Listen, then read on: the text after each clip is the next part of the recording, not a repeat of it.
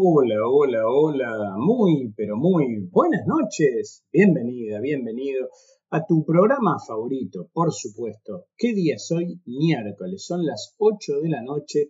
Soy Jorge Larravide. Me podés escribir en Twitter o en Instagram a arroba Jorge Larravide con doble R con B corta.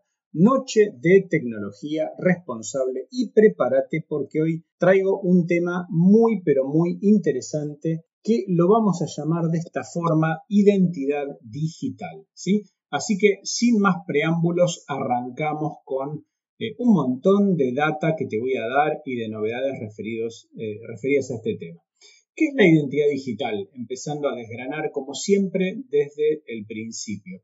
La identidad digital tuya, la mía, la de cualquier persona, tiene que ver con toda la información vinculada a una persona que puede llegar a ser utilizada bajo distintos formatos y mecanismos en entornos digitales, por ejemplo, en Internet. Esta identidad digital está compuesta por distintas partes. Vamos a llamarlo o dividirlo en tres partes.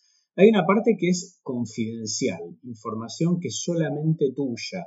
Hay información que es de tipo privada, ¿no? lo cual es tuya, pero tal vez alguna persona puede que también la conozca. Y después hay una información pública. Eh, por ejemplo, cuando, eh, hablando del caso Argentina, ¿no? cuando vos querés autenticar que una persona es quien dice ser, se utilizan mecanismos de seguridad que están regulados por el Estado. En cada país hay algún uno o más organismos que, por ejemplo, se refieren a la identidad de las personas, ¿sí? Organismos que dependen del Estado porque dependen de las leyes públicas en ese sentido. En Argentina esto se llama RENAPER, que es el Registro Nacional de las Personas, y que permite validar tanto la documentación, ¿no? Tu DNI, por ejemplo, el documento nacional de identidad, los pasaportes, ¿no? Cuando eh, viajas al exterior, como también tu biometría, ¿sí? tu huella dactilar o eh, la imagen de tu rostro. Pero también cuando hablamos de información confidencial nos referimos a todo lo que cada uno de nosotros usamos para protegernos en cualquier plataforma digital o en cualquier aplicación, ¿no? Un usuario, una clave, un segundo factor de autenticación, token de cualquier tipo, ¿sí? Todo esto es información confidencial, ¿sí? que nosotros nunca tenemos que revelar para este, justamente preservar nuestra seguridad. Por eso cada vez que hablamos de temas de ciberseguridad o de seguridad en Internet, te digo estas cosas, ¿no? Que vos nunca, jamás reveles tus usuarios, tus claves de cajero, ni de home banking, ni de nada, ¿sí? Ni de mail, ni de nada. La información privada, ¿sí? Esta es complementaria y sirve para validar datos de una persona. Hay gente que esto no le presta mucha atención, no le da demasiada bola, pero es información importante justamente porque complementa y cuando muchas veces cuando hay robos de identidad, como hablamos la vez pasada, el programa pasado de suplantación de identidad, se apoyan en, estos datos que son datos privados.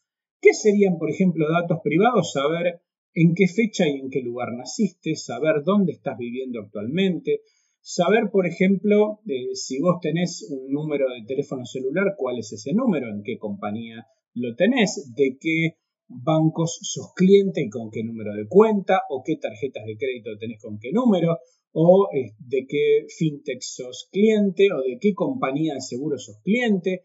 Bueno, toda esta clase de información es información privada que lo ideal, por supuesto, es que esto no lo sepa nadie, si lo sepa solamente vos. Y la información pública, por último, por supuesto, como lo dice su nombre, es lo que vos, cada uno de nosotros, quiere publicar sobre sí mismo, ¿no? Por ejemplo, cuando vos en redes sociales escribís una opinión o a un contenido le pones me gusta, no me gusta, publicas fotos, lo que sea que hagas, ¿no? Entonces cualquiera que ve en una red social algo que vos escribís, obviamente sabe lo que pensás respecto del tema sobre el cual te expresaste o si, por ejemplo, hay gente que con muy buen criterio y si tiene niños pequeños no pone fotos de niños pequeños, bueno, eh, y los preserva de eso, hay otra gente que no, entonces tiene bebés o nenes muy chiquititos y le saca fotos y los sube a redes sociales. Todo eso puede ser un problema en algún momento. Hablemos de dos cosas importantes en relación a la identidad digital en Argentina. Primero, algo muy breve, te voy a estar contando eh, una aplicación que seguramente lo estás usando eh, y si no lo usás, en, en, algunos casos hay gente que sé que se enojó con esto porque esta aplicación estuvo, se utilizó bastante en el tiempo de la pandemia y hay gente que quedó como mal por eso, digamos, ¿no? Pero no agarrársela con la tecnología, por favor. La aplicación de la que estoy haciendo referencia se llama Mi Argentina, ¿no? Eh, y la verdad es que está bastante buena, ¿no? Yo la uso, está bastante buena. Tiene un montón de cosas que te voy a nombrar, eh, las más salientes, que tal vez algunas te vas a sorprender. Por ejemplo, tenés una eh, opción que se llama Mis documentos, ¿no? Y si vos sos una persona que maneja, por ejemplo, un auto y tenés una licencia de conducir vigente, vas a poder ver la imagen de la licencia de conducir. Esto también lo vas a poder utilizar como documentación digital cuando estés, por ejemplo, en un control de tránsito o en algún trámite que requiera presentar la licencia de conducir. Eh, si vos tenés autos a tu nombre, vas a tener, por ejemplo, una opción que se llama Mis vehículos y vas a poder ver todos los datos de tu auto y además vas a poder ver lo que se llama la cédula verde, ¿no? No la vas a ver de color verde, este, pero la vas a ver de color blanca con letras negras, pero lo que vos vas a ver es la misma información que la cédula verde. ¿Qué es la cédula verde? Que vos que no conoces de qué se trata, bueno, es el documento que te eh, autentica, autentica a quién es el dueño de un auto, por ejemplo. Están todos los datos del auto y los datos del dueño del auto. Y otro, eh, algo que yo no lo sabía, lo descubrí estos días cuando estaba armando el material para contarte esto, es que, por ejemplo, ya está integrada en la APNI Argentina la credencial de tu cobertura de seguro. Vos me decís, ¿y para qué quiero esto? Bueno, es muy importante porque si tenés alguna este, cuestión de tránsito, un choque o alguna situación eh, de tránsito o incluso hasta un control policial este, donde te pidan, un control de tránsito donde te pidan que eh, vos compruebes que estás pagando seguro, eh, tenés la credencial que te da, por ejemplo, tu compañía de seguros con todos tus datos, los datos del auto y la fecha, por supuesto, para entender que la cobertura está vigente en el momento que te lo estén pidiendo. Tiene un apartado que se llama Mi Salud, que tiene que ver con toda la información de vacunas y cosas que te aplicaste. Podés descargar tu QUIL, ¿no? tu clave única de identificación laboral, que eso en general eh, a veces vas a hacer algún trámite y te piden el QUIL y vas a decir, ¿y ahora de dónde lo saco? Lo tenés en mi Argentina. Si haces trámites en algún organismo público, podés eh, gestionar los turnos a través de eso si hay personas, si vos cobrás eh, algún tipo de, digamos, de, cobro, tenés, que gestionar algún cobro por parte del Estado, algún plan o algo por el estilo, tenés ahí cargada toda la información. Algo también, dos cosas por último, nuevas y muy interesantes, algo que era muy pedido, por ejemplo, es para el caso de las mamás o los papás que tienen niños pequeños, ¿no? Y que de repente hay veces que no quieren andar con, con el DNI de los chicos por la calle y porque si se pierde y es un lío y no sé qué. Bueno, ya vos podés en la aplicación Mi Argentina, vos podés cargar los documentos de tus hijos, ¿no? Entonces, en tu app vas a tener tus documentos y también los documentos de tus hijos. Y la otra cosa, que eso también es relativamente nuevo, este, eh, hay un chatbot oficial de mi Argentina que se llama Tina, ¿no? Muy simpático el nombre Tina, donde también podés interactuar algo parecido para los que lo hacen en la ciudad de Buenos Aires con Boti, ¿no? Que es el chatbot de la ciudad. Este, bueno, es una inteligencia artificial a través de un chat de parecido o, en un WhatsApp donde también lo puedes utilizar. Hablemos del el segundo tema o empecemos a hablar y después te sigo contando del segundo tema y es que se viene, presta atención, ¿eh? se viene un nuevo DNI, un nuevo documento nacional de identidad. El primer dato que te voy a contar ahora y lo sigo después es que el RENAPER, el Registro Nacional de las Personas, puso en marcha el nuevo DNI electrónico que va a utilizar un chip electrónico y un código QR. Esto va a permitir la validación electrónica del documento, la verificación de la identidad y va a permitir incorporar un montón de funcionalidades digitales y mejor seguridad que ahora le vamos a hablar este, en, unos minutos. Este nuevo documento en forma física se va a imprimir en láser sobre policarbonato. ¿De qué me hablas, la Ravide? Yo tengo techo de policarbonato en un patio. Bueno, ahora además del techo de policarbonato vas a tener este, un DNI de policarbonato que tiene todas las medidas técnicas de seguridad física para facilitar la verificación visual, pero sobre todo algo muy importante es para impedir la falsificación, ¿sí? Porque, por supuesto, estamos hablando de un material como el policarbonato que es muy, pero muy resistente y muy duradero y nos va a ayudar justamente a evitar que alguien pueda truchar o falsificar un documento. No te vayas de ahí, hacemos la primera pausa y ya venimos con más tecnología responsable. Bloque 2 de tecnología responsable de hoy, hablando de identidad digital, te estaba empezando a contar del nuevo DNI, ¿no? Este nuevo DNI cumple además con los mejores estándares internacionales en materia de tecnología y seguridad para todo lo que son credenciales de identificación. ¿Esto es nuevo? ¿Somos innovadores? No, no somos innovadores, pero ponemos, nos ponemos en el mismo lugar de otros países, ¿no? que ya tienen, ya usan estos estándares internacionales en tecnología y seguridad de identificación, como Chile, Uruguay, Paraguay, que ya utilizan estos mecanismos, o países de otras latitudes como en Europa, por ejemplo, como España, que ya desde el 2015 utilizan esta clase de documentos. La emisión de los nuevos DNI va a arrancar en los próximos días con la idea de poder empezar a crecer durante el segundo trimestre del 2024, ¿sí? Pero por supuesto al mismo tiempo se va a continuar con la impresión de documentos actuales. Esta es una de las preguntas que cuando este, empecé a charlar de este tema este, el bloque pasado, me empezaron a entrar mensajes de WhatsApp y decir, uh, ¿y ahora qué tengo que hacer? Y mi DNI no me sirve más, y ahora justo hoy me tengo que ir a hacer el trámite. No, no, no, tranqui, tranqui, tranqui, no preocuparse porque no pasa nada. Para la tranquilidad de todos, los DNIs actuales van a conservar la misma validez y van a convivir con el nuevo DNI electrónico, porque esta migración va a ser paulatina eh, a medida que, por ejemplo, un niño, un bebé le den un DNI nuevo porque nació o una persona porque se lo vence va a ser una renovación. Entonces, la migración, la síntesis sería, la migración va a ser paulatina, ¿sí?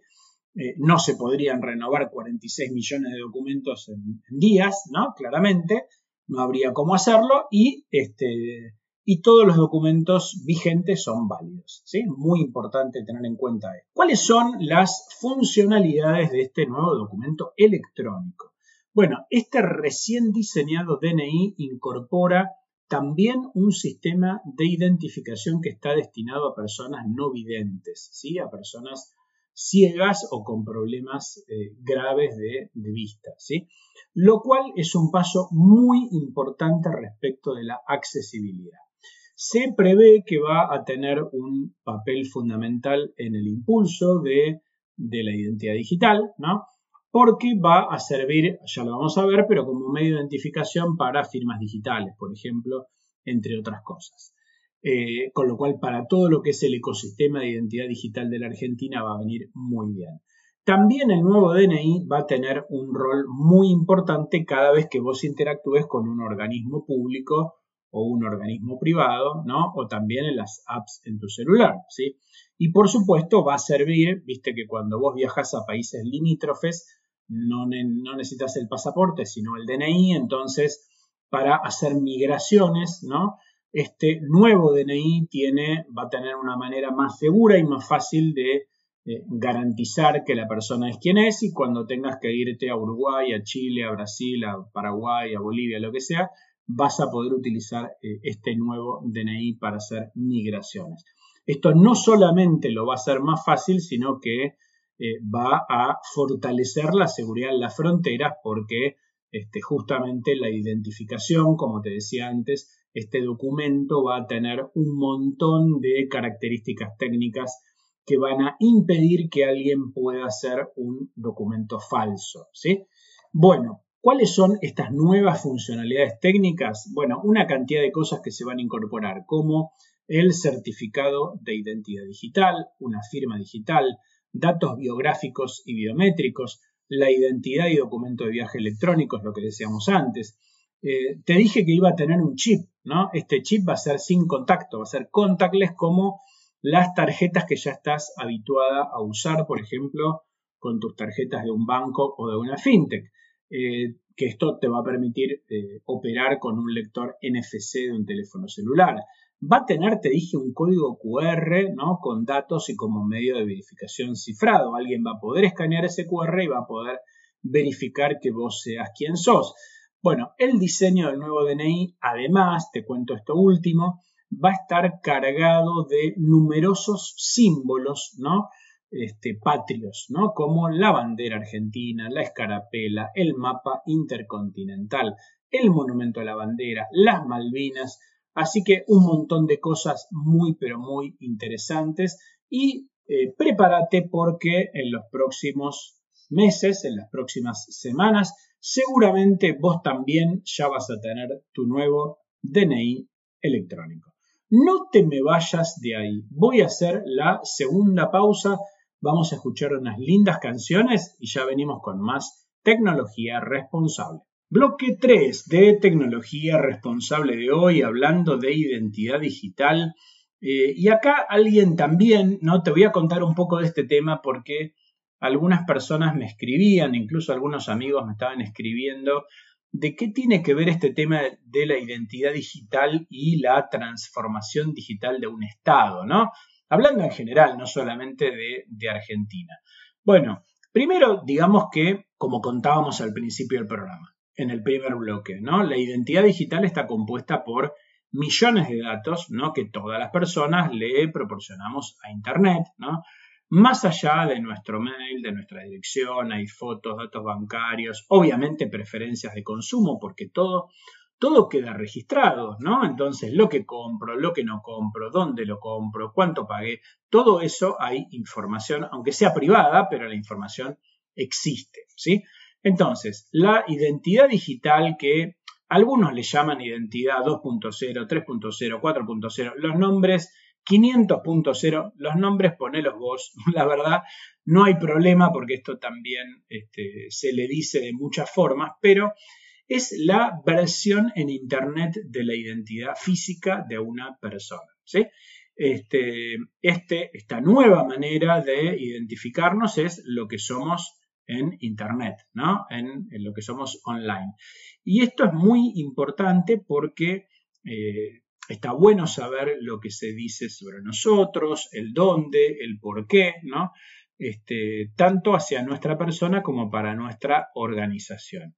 Esta nueva identidad digital, ¿no? Es como si fuera una huella digital, ¿no? De alguna forma, por más que usamos huellas digitales, pero en el sentido de que deja una marca de cómo este, todo lo que tiene que ver con nuestra persona se eh, hace eco con una modalidad digital, ¿no? Se construye por interacciones con la propia persona, eh, por terceros, sin el consentimiento o plena conciencia del proceso, ¿sí?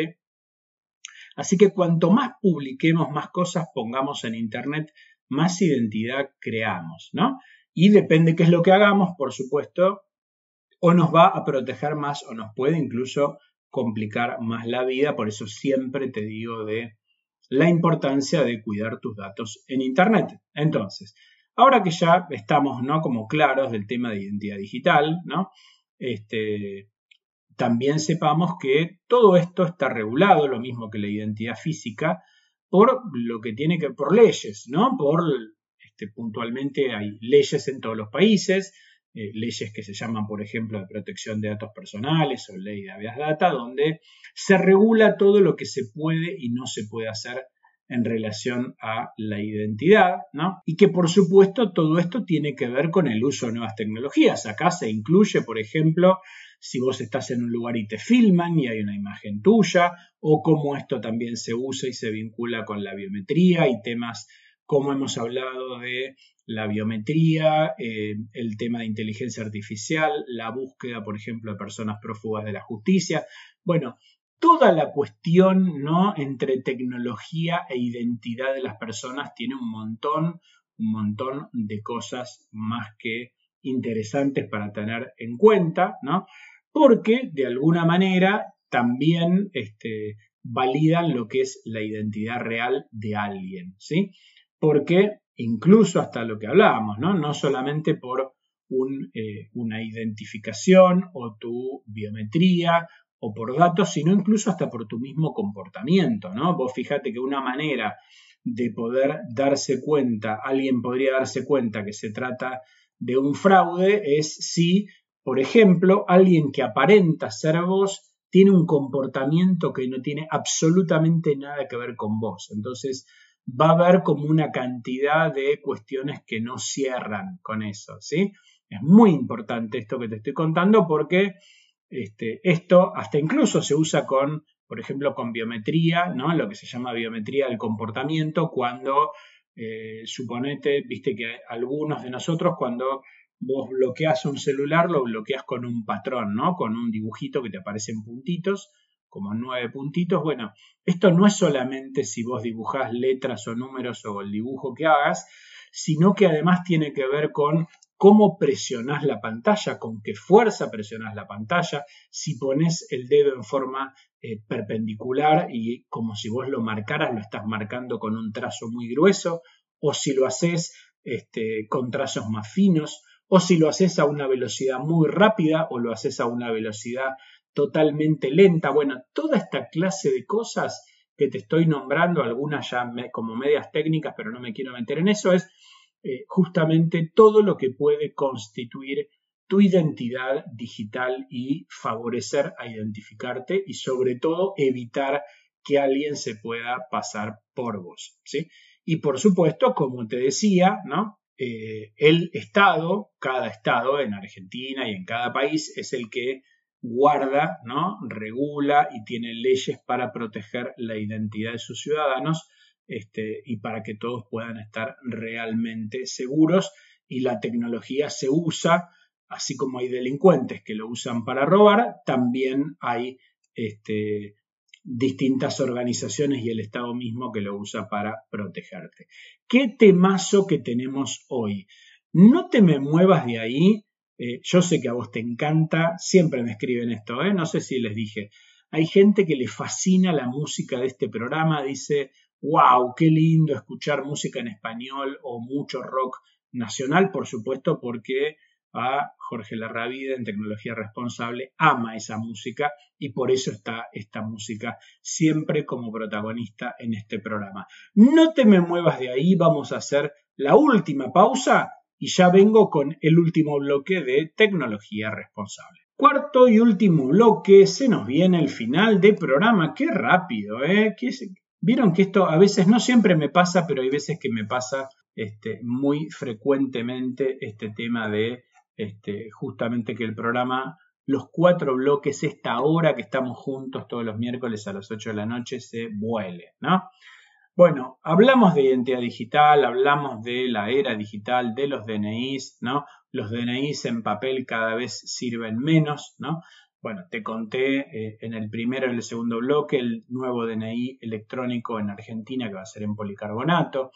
Bueno, eh, también están los DNIs digitales, ¿no? las identificaciones digitales, porque cada vez lo que va a ocurrir, así como hablamos en el primer bloque de la aplicación Mi Argentina y demás, o sea, cada vez eh, esta cuestión donde uno tenía que llevar, ¿no? Yo me acuerdo cuando era chico, bueno, que siempre mis viejos me decían, llevas el documento, ¿no? El documento, las llaves, el pañuelo, ¿no? Ese era el set que tenía que tener para cruzar la puerta de mi casa cuando era adolescente.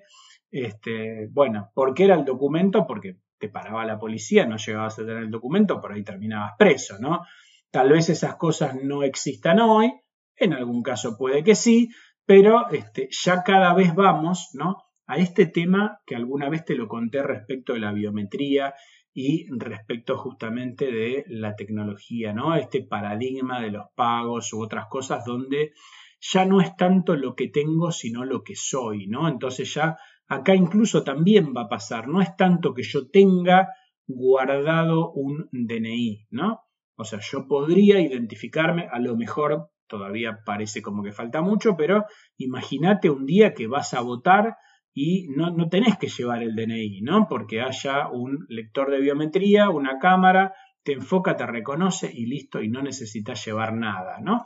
Bueno, todo esto es lo que está también atrás de la digitalización, del poder operar frente este, a cualquier tipo de servicio de la manera más segura posible, en organismos públicos, en empresas privadas, ¿no? Este, así que, bueno, acá hay todo un gran paradigma de cómo, ¿no? De cómo cambiar este, los trámites, ¿no? Porque, ¿qué pasa? ¿A qué me refiero con esto? Bueno, cada vez vamos incorporando más tecnología para los trámites, ¿no? Ahora, eh, como ya te conté, ¿no? Alguna vez hay un concepto que lo llamamos mindset digital o la mentalidad digital, donde eh, está bien, yo puedo tener todo electrónico, pero supongamos que después tengo que hacer un trámite y me dicen, mira, me tenés que traer la fotocopia del documento, me tenés que traer la fotocopia del pago del arancel del trámite.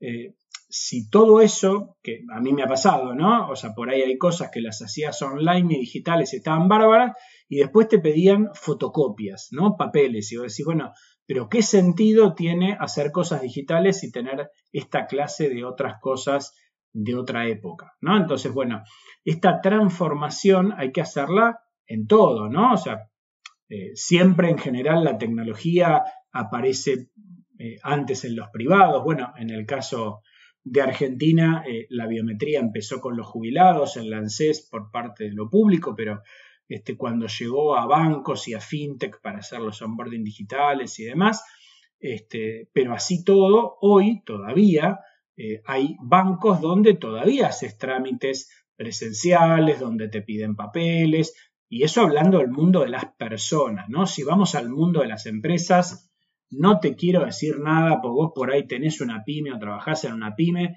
y te piden un millón de papeles, de balance, de declaraciones juradas, de millones de cosas que todo te lo piden en papel o certificado. Bueno, un montón de cuestiones, ¿no? Que todo esto es de lo que hablamos cuando nos referimos a cómo pueden cambiar o tienen que cambiar los estados.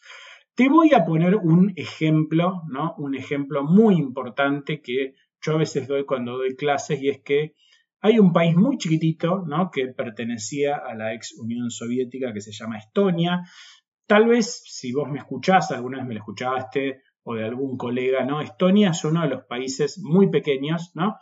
Tiene la población más o menos como la ciudad de Buenos Aires, el territorio es un poquito más grande, pero igual es un país pequeño, donde empezó hace mucho tiempo con el tema de la ciudadanía digital, ¿no?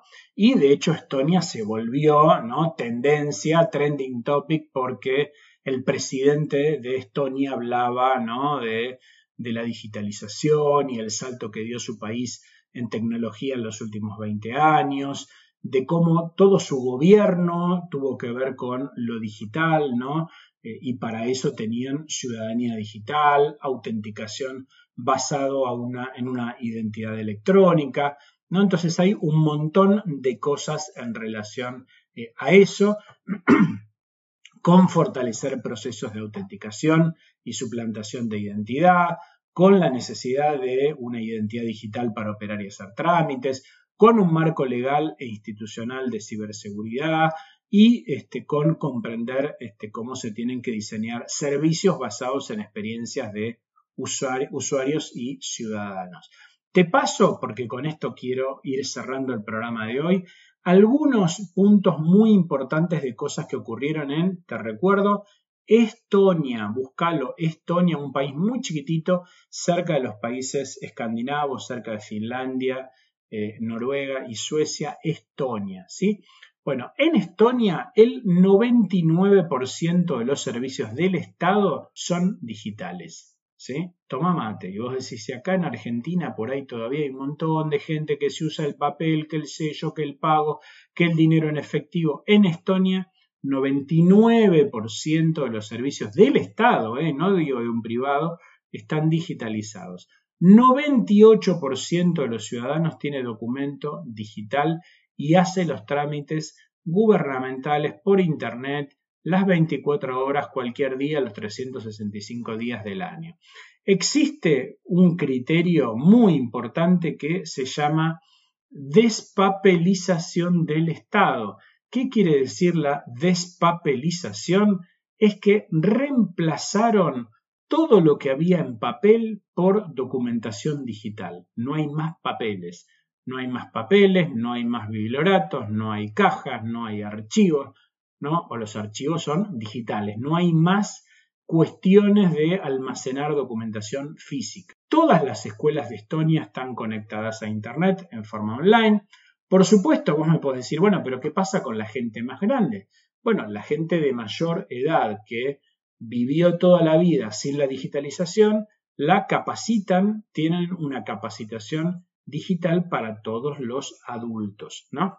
Y acá hay un montón de cosas, ¿no? ya que estamos en épocas donde tratamos de entender de cómo se bajan gastos en Argentina y en el mundo, un Estado plenamente digital le genera a Estonia, escucha esto, ¿eh? un ahorro de 2%, 2 puntos de su PBI en salarios y en gastos. ¿sí? Fíjate que Argentina está hablando de tener un plan para bajar el 5% del PBI 2% en Estonia lo hacen digitalizando trámites. ¿sí? Y hay otra cuestión muy importante, tremendamente importante, que tiene que ver con la residencia electrónica. ¿sí? ¿Qué es la residencia electrónica? Le permite a cualquier persona, este, primero la ciudadanía digital, ¿no? Pero para las personas, eh, comerciantes profesionales, pero también para las empresas, ¿sí? Pueden constituirse en Estonia. Entonces, hay toda una cuestión en Europa, en muchos eh, lugares, pero en Europa especialmente, porque hay muchas empresas que, si están en un país que les cobran demasiados impuestos, tienen la posibilidad de fijar su sede central, su casa central en Estonia, y entonces se regulan bajo los impuestos de Estonia, que son mucho más bajos que otros países. Entonces ya hay una, hasta una competencia de países de en donde tienen la sede para pagar menos impuestos, nada que no hayan descubierto la pólvora. Acá lo conocemos por estas latitudes cuando algunas empresas se van a Uruguay o a otros lados, este, pero bueno, acá estamos hablando en relación a la digitalización. Y para cerrar, te voy a contar lo que serían ocho lecciones de transformación digital de Estonia. La primera de estas ocho lecciones a mí me encanta, ¿no? Cada vez que cuento de este tema me parece realmente maravilloso. Lograr que se muevan los datos y no las personas, ¿sí? No tener redundancia de datos, no pedirle a la gente que haga cosas, ¿sí? Porque los datos, si están bien registrados, ya los tiene el Estado, no te los tiene que volver a pedir. capturar los datos una vez y compartirlos entre ministerios y organismos del Estado. Esto es clave, ¿no? Es lo que estábamos diciendo. A vos te habrá pasado un millón de veces que vas a hacer trámites en cada lado y te vuelven a pedir 100 veces, 300 veces lo mismo, ¿no? Poner las tecnologías al servicio de la ciudadanía, ir a lo grande, ¿no? Con audacia y rapidez, esta regla del 80-20 de Pareto, construir un gobierno digital adecuado, ¿no? Que no tiene solamente que ver con la tecnología, sino como hablábamos antes, con la mentalidad, ¿no? Si yo tengo mucha tecnología, pero después pido fotocopia de papeles, eh, ¿para qué tengo tanta tecnología? Apostar a la inclusión digital para llegar a todos los rincones del país, abordar la ciberseguridad, que siempre decimos que es un gran desafío, y además, este tema para, los, para todos, pero para los argentinos en particular, nos da un eh, marco muy importante y es que el que vos tengas un gobierno digital, ¿sabés para qué sirve? Sirve para tener total y absoluta transparencia porque significa que no hay nada para ocultar y todos los datos de un gobierno, por supuesto, están públicos en Internet y el que quiere los puede consultar y no tiene por qué sospechar que nadie está haciendo algo que está en contra de las leyes. Qué programón que te traje hoy, Identidad Digital. Ojalá que lo hayas disfrutado. Nos vamos a estar viendo, nos vamos a estar escuchando la próxima semana, el próximo miércoles a las 20 horas acá en RCC Radio cuando hagamos más tecnología responsable. Nos vemos. ¡Chao!